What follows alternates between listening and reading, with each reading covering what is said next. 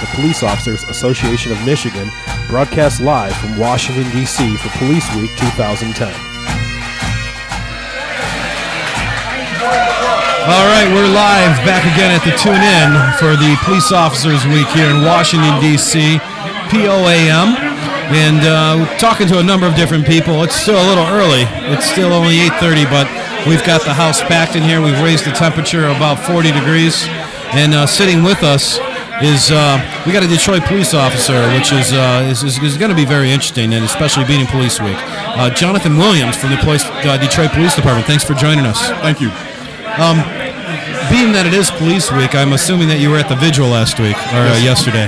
Um, and uh, you know, given the state of what's been going on in southeastern Michigan, um, think things are tough, and they're, they're very, very tough for officers. But talk a little bit about what's been going on in your department and how you guys have been coping with things. It's been real sad around there. It's been real sad around the department. Um, what I did find is that when we lose someone close, we come together, you know, and we try to make it as easy as possible so that we can all ease the pain and get through it. Sure, sure. So, I mean, that was. Uh, did you already have plans to come out here this this past uh, for the week? Yes, sir. I had plans two months ago. Okay, okay. Now, did you? Um, um, is this your first time out here for this? Yes. Okay. What, what what's your thoughts on everything? I've been been out for a couple days now, and and uh, especially after what has happened, uh, as everybody is well aware, is that we did lose an officer for the Detroit Police Department two weeks ago um, to a, uh, a, a horrible situation that happened. senseless act of violence. Yeah, senseless act of violence. Um, he, he- and he was deal well. He's laid to rest uh, almost a week ago.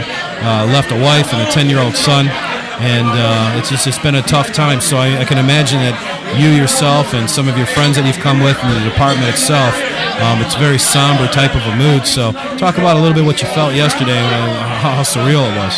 Well, I felt that um, you know, it was it was hard to deal with at first, but after I sat there and listened to the speakers, um, I listened to the wife that um, lost an officer, lost her husband um, while she was pregnant with her uh, daughter. Yeah. Um, you know, and it made it easier to deal with. You know, understanding that she can make it through, you know, and still stand up in front of a crowd and um, give testimony to how she passed through passed through her pain and you know the lighting of the visual really made things a lot easier to deal with. Did you get a sense of the community, of the, the law force, uh, enforcement and community? That everybody is, is there to, to kind of take care of each other? Yes, sir. It made me feel being a part about something bigger than myself. You know, and I didn't get that.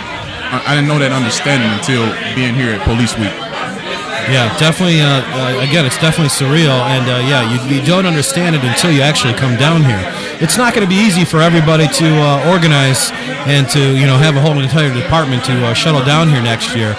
But I think it's something you can uh, agree to recommend that every officer, at least sometime in their career, should make the trek down here and meet a lot of their fellow brothers from across the country. Because I'm assuming you've met a, a, a ton of guys. Yes, I've met officers from London.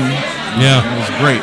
Um, I'm a new officer. I've only been there for uh, two years, so I'm going to definitely spread the word to all the other new officers and encourage them that if they're going to take some time off, you know, spend it here at Police Week. So this is something you'll be back to in Yes, sir. years? Definitely. And it, it, it, it, it's definitely a, a small benefit here that, you know, POAM is uh, taking care of all the officers for the entire day over here to make sure, because it's, it's, it's not cold here. It's definitely warm, and you need to keep hydrated.